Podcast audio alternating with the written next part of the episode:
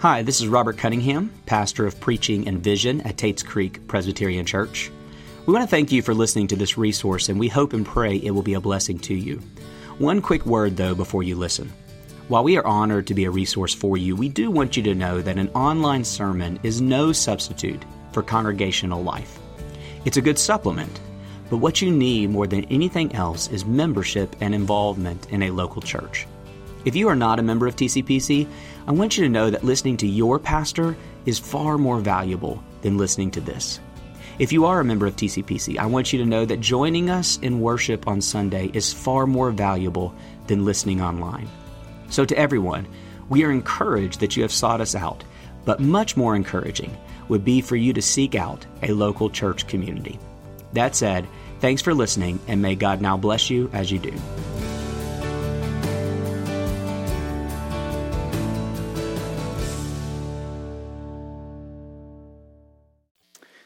Isaiah 7 on page 7 of your order of worship. And he said, Hear then, O house of David, is it too little for you to weary men that you weary my God also? Therefore the Lord himself will give you a sign. Behold, the virgin shall conceive and bear a son, and shall call his name Emmanuel. All men are like grass, their glory like the flowers of the field. The grass withers and the flowers fall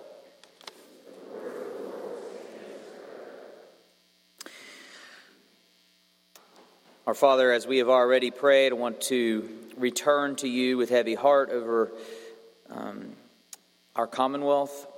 I want to pray for those waking up this morning again to the devastation, particularly for those who have lost loved ones, for the churches in Western Kentucky that they would rise up as sources of healing. Pray for uh, friends from Western Kentucky uh, who I know will be listening online to this sermon. May it bring comfort. Oh, God, have mercy on our state. Now, as we turn to your word, we pray that the good news of God with us would overwhelm your people this morning. Would it humble the proud? Would it exalt the lowly? Would it bind up the broken?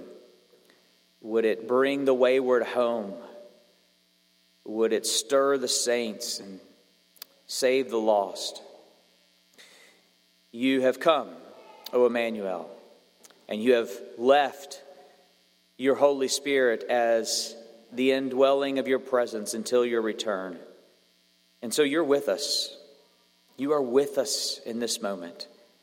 May we sense it, may we know it, may we feel it. And would you change us by it? Through Christ we pray. Amen. So we're in week two of our Advent series from the book of Isaiah, looking at the m- most famous uh, prophecies of the coming Messiah. Last week, we looked at the promise of the Messiah unto us. This week, the promise that the Messiah is with us. Something every parent knows to expect during the uh, holiday season are all these children Christmas performances that we get to attend. I went to uh, my first last week, got uh, two more this week, and they're always a wonderful time. But something I've noticed about all of them is that every kid, especially in the elementary years, every kid does the exact same thing when they get up on stage. The teacher is trying to get their attention, get them to focus, but they're not looking at the teacher and they're not focusing until they have searched the crowd and found their parents. It happens every time. You can see their little eyes scanning the room because before they are ready to perform, they want to know that mom and dad are there watching.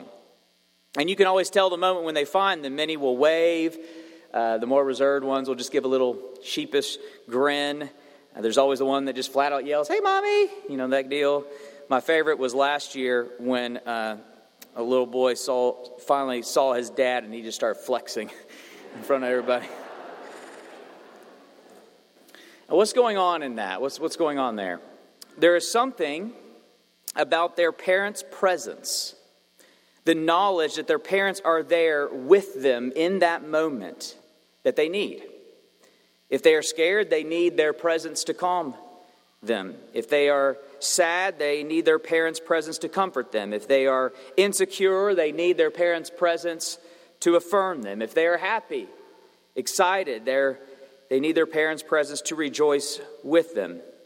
And this is, of course, what is so heartbreaking about the reality of orphans in our world. The thought of a child alone, the thought of a child longing desperately for a parent's presence and finding none is just heartbreaking to think of. But in many ways, this is all of our stories. We were made for God. We say that all the time. But what does that even mean? It means that on an ultimate level, it means that we are made for His presence. We are made to be loved by Him, to be comforted by Him, to be glad in Him, to be protected by Him. We were made to be with God. And yet the fall has severed us from God. Sin has torn humanity and God asunder so that what we must have is no longer immediately available to us. We are in an orphaned race, a fatherless people, all of us, like those kids on stage, frantically searching the landscape of our lives for the presence of our God, and yet tragically, he is missing. Well, the prophet Isaiah has a word for orphaned humanity this morning. He heralds the most unlikely event that will yield the most unbelievable news God will again be with us. Two things from this verse. We're going to start by just simply understanding the doctrine that God is with us, and then close by applying God is with us. So, understanding and applying God with us this morning. Let's first understand the significance. Isaiah says, Behold, the virgin shall conceive and bear a son. The Bible's filled with miraculous conceptions. It's actually a fairly major theme in the Bible, but this one is unique. This is not like Abraham and Sarah, well past childbearing years who conceive. This is a virgin conceiving a son, and there is so much significance to that. Now, before I get to the meaning, I do feel the need uh, to acknowledge what my skeptical friends listening in might be thinking. The Bible's filled with miracles, a lot of them, obviously. But for whatever reason, this one seems uniquely fanciful to the skeptic. A virgin conception? You people actually believe that happened? And my answer is yes, yes, we do.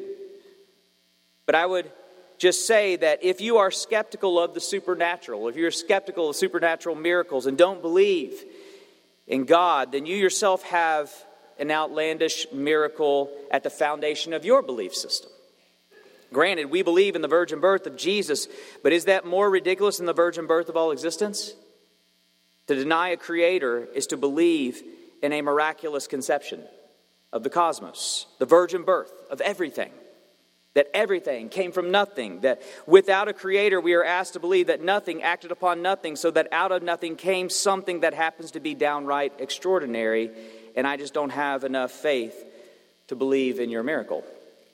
And so, yes, I understand it is an outlandish claim, but we do believe it, and I want us to see its significance.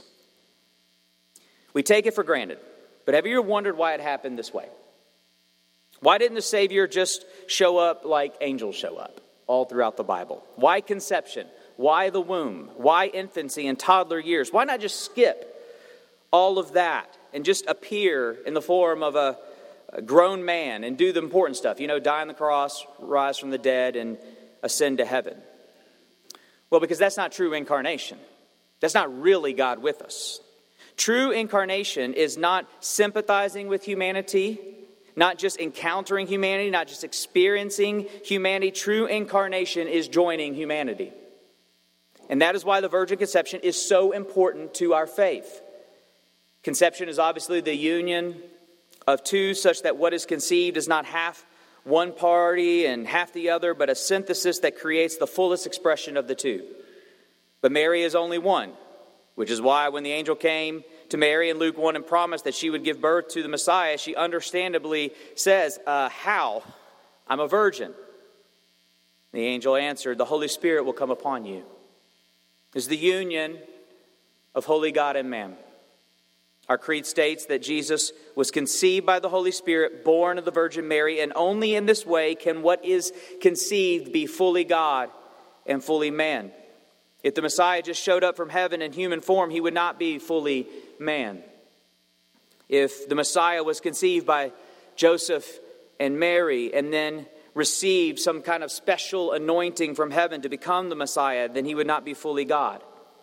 To be fully God and fully man demands exactly what happened. The Holy Spirit comes upon the Virgin, and God incarnate is conceived. And only in this way can the prophet say that the son of a virgin is Emmanuel. Emmanuel, as you heard in our New Testament reading, where Matthew gives that little detail to the prophecy, Emmanuel means God with us. Not a God who loves us, not a God who cares for us, not a God who accepts us, not a God who is for us. All of that is, of course, true, but these things can be true of a distant deity.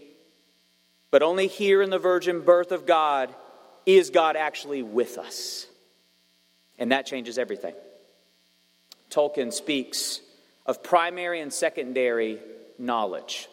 Primary knowledge is our actual experience in the actual story that we inhabit. We know things because we ourselves experience things. Secondary knowledge is where good storytelling comes in. If a novel or a film is told well enough, the characters are well developed, the details are rich, and so forth, if it's a good story told in a good way, then it will evoke secondary knowledge. Meaning we actually get caught up within the story as if we're experiencing the story ourselves. We cry with the story's tragedies. We laugh with the story's joys. We get chills with the story's drama. We relate to the story and experience the story almost as if we are in it. That's secondary knowledge. And when people think of God, that is how we typically think He relates to our story. It's not that He's not unmoved, He's very He's very interested in the story, he's very moved by the story, but it's secondary knowledge. He's not detached and uninterested. He's very interested, but only in secondary ways. But the virgin birth is God experiencing our story with primary knowledge. He knows our story because He is now a part of our story. God isn't relating to humans, God is human. What's the big deal with that? Why is that so important? That's what I really want us to spend our time on this morning. It's important that we understand the doctrine, but what I want to do more than anything is spend some time applying the doctrine. So let's turn there with the rest of our time, applying this truth of God with us. There's a lot I could say, but I've limited myself to three. Here are three amazing applications that are only true because God with us is true. We now know that God has come for us, God can relate to us, and God will never leave us. Let's ponder each of those. Virgin birth means that God obviously has decided to come for us. It goes without saying, but He didn't have to. He didn't have to come for us. In fact, He shouldn't have come for us. The right response to our rebellion would be to hand us over to the dreadful destiny apart from His presence, but instead, in the virgin birth, he has come for us. Now, depending upon where you are today, that news should land on you in one of two ways. When Mary is told that she is to give birth to the Messiah, she bursts out in song, famously bursts out in singing. And what's interesting about her rejoicing is that she says this news that the Messiah is to be born is going to humble the proud and exalt the lowly. That's an interesting application. How does the news that God has come for us humble the proud and exalt the lowly? Well, if you are proud, self reliant, religiously self righteous, if you are impressed by yourself and look down upon others, the news that God has come for you is an offensive declaration because it says you've actually been living a lie your whole life. Your pride is lying to you. You may have fooled others and yourself into thinking that you don't need God as some religious crutch, that religion is for the weak. But God coming for you means you do need God. You do need His rescue. You aren't as strong, as moral, as great as you think you are. And so He has, he has you here this morning to rebuke your pride with the news of His coming. You are desperate so desperate that it took unimaginable efforts, God in flesh, to rescue you. Please let the news humble you out of your pride before it's too late. Yes, He has come for you. Yes, He is after you, but He will not be refused forever. There comes a point where God will give you what you have always wanted and hand you over to a life of proud self determination. He will not be spurned forever. And he will say to you, If you want to go at this thing alone with your own self reliant strength, so be it. That may be what you desire. But be forewarned that in desiring that, you are desiring your own hell. So, to the proud, the news that God has come for them might be offensive because they don't think they need God to come for them. They think they've got it.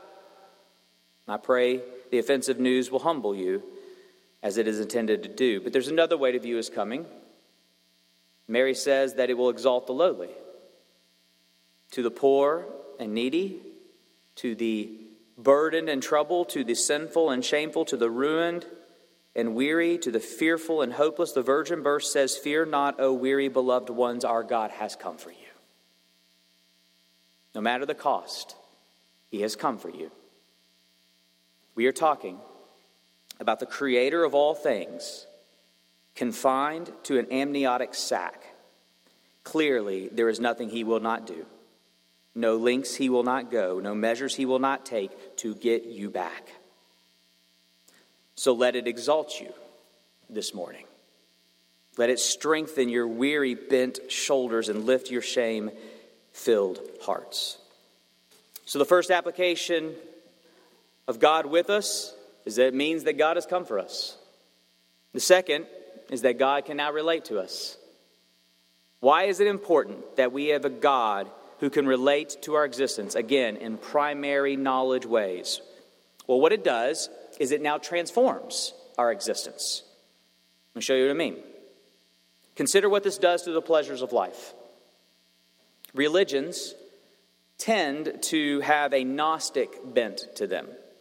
Gnosticism teaches that this material world is a problem, that fleshly desires, pleasures, and joys are evil and they should be denied.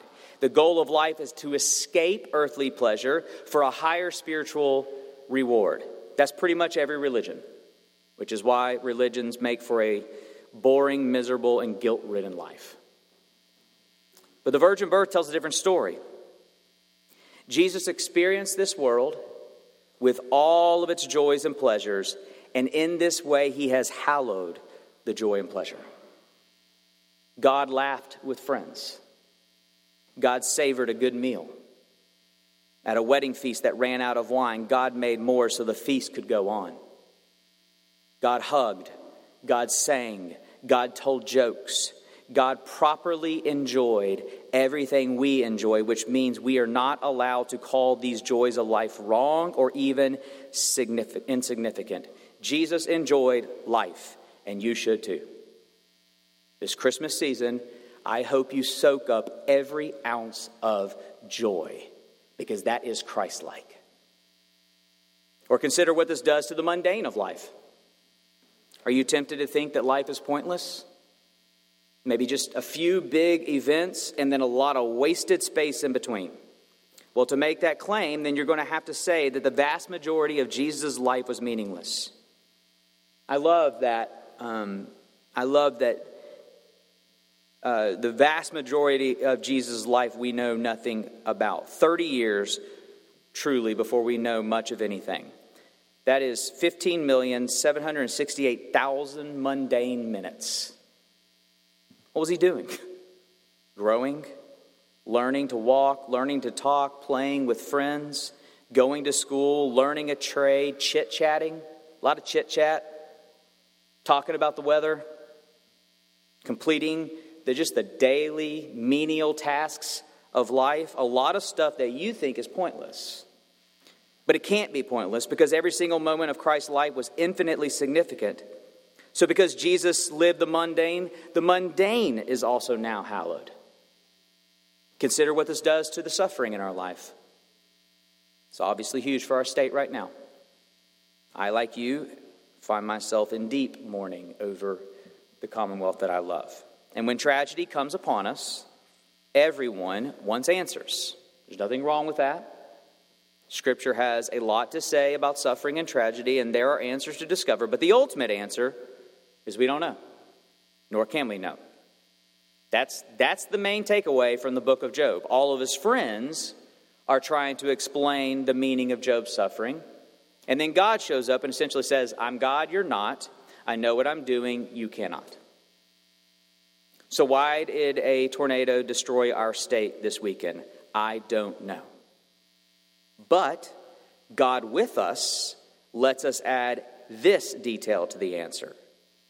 Tim Keller likes to say the incarnation allows us to say, I don't know the meaning of suffering, but I know what it doesn't mean. It can't mean that God is detached and doesn't care. It can't be that God is playing some maniacal game with creation. It can't be that God doesn't love us or doesn't take our suffering and misery seriously. If the virgin birth is true, none of that can be true. He loves us so much, He cares so deeply, He takes our suffering so seriously that He Himself was willing to enter into it. Whatever He's doing, He's playing by the same rules.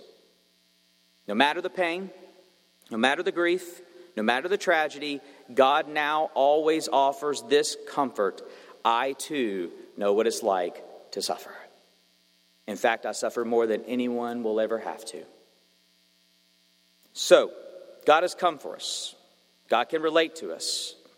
And then lastly, God will never forsake us. I don't think we doubt God's love. I think we doubt the extent of God's love. In other words, we don't doubt His mercy. I think we just wonder if His mercy will run dry. We don't doubt that He forgives. We just wonder how much forgiveness does He really have? We don't doubt that He even wants us. We fear that He's getting tired of us. He's committed, but just how committed is He? Well, the virgin birth says to us if He was willing to go to such unimaginable lengths to have us, do you really think He's going to let us go? He gave up the riches, the eternal riches of heaven, for the womb of a virgin. And yet we think our puny doubts, sins, and struggles are going to derail the whole thing. Don't flatter yourself. No measure of your failure can compare to the measures that He has taken for you, especially when you realize that His birth was only the beginning. You think God in the cradle is extreme? How about God on the cross? Why? Why is God willing to go to such lengths to get us back? Honestly, I don't know. But one thing we do know beyond a shadow of a doubt is God is clearly crazy about you. You know, these Christmas performances, if you think the kids are fun to watch, you should watch the parents. So, as their child is searching for them in the crowd, they are literally doing whatever it takes to get their child's attention. I mean, social graces are out the room at a kid's Christmas performance standing, waving, making goofy faces, just acting ridiculous, all to assure their child that they are there, that they see them, that they notice them, that they love them, that they are proud of them. Their fixation on their child is even more intense than their child's fixation on them. Do you know what the virgin birth says to us? That is God's disposition toward us. The virgin birth is ridiculous behavior for God. What is he doing? But it seems as if he can't help himself. Pure delight, complete joy, unrelenting love, a willingness to do whatever it takes to say, I see you and I love what I see. God is smitten by you. Smitten by you, brothers and sisters, and there is clearly nothing he will not do to be with us. But his pursuit is not over yet, is it? Now we find ourselves in the second age of Advent. Emmanuel has come, and Emmanuel shall come again. And when he comes, not by way of virgin birth, but clouds of glory, these are the words that will be, be, that will be proclaimed. And I want you to notice the Emmanuel, the God with us language. Behold, the dwelling place of God is with man. He will dwell with them and they will be his people, and God himself will be with them as their God. The reunion of God and man forevermore. In his first advent, Jesus made God with us possible. In his second advent, Jesus will make it an eternal reality.